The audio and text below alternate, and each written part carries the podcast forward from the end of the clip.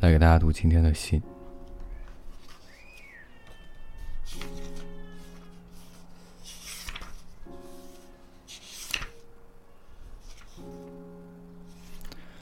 今天要给大家读的两封信呢，第一封是来自一位叫做尾崎书久的二十七岁，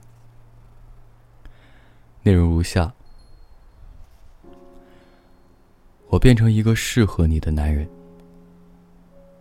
我对自己有自信的时候，我听人家说，你的名字已经变了。如此一来，自信。不是只显得更碍事吗？对你的爱，既然不曾开始，又哪来的结束呢？我不求回顾，只想化为永远的爱。祝福你，我一直一直很喜欢你，很喜欢学妹。恭喜你，祝你幸福。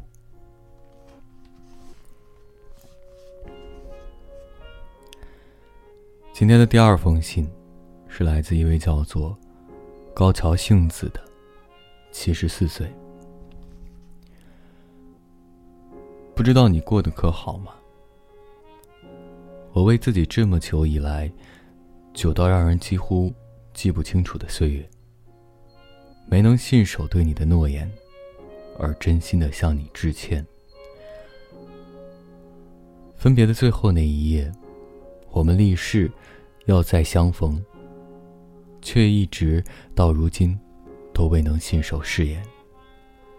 阿堵，你撤退后不久，医院所有的人都在最后一批撤退时全部回国了。因为中途还带着病患，所以我们尝到了各种苦头。因为从中学会体谅别人的道理，所以我认为那是很棒的体验。为自己可以体验那样的生活而感到很高兴。分别的最后那一夜，我对你说：“我把自己托付给你，我会等你。”还记得说出这些话后，我们第一次颤抖的握手。可是当时我们两个都还在念书，而且阿图你将来要当医生的。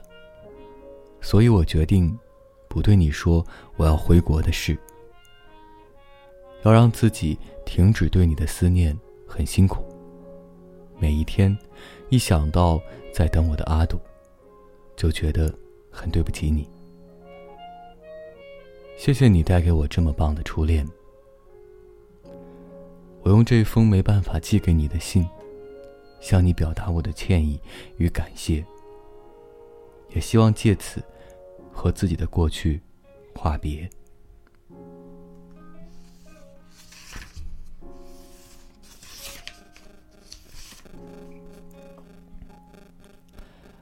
今天的读的这两封信呢，就是第三部分，第三部分基本上就全读完了。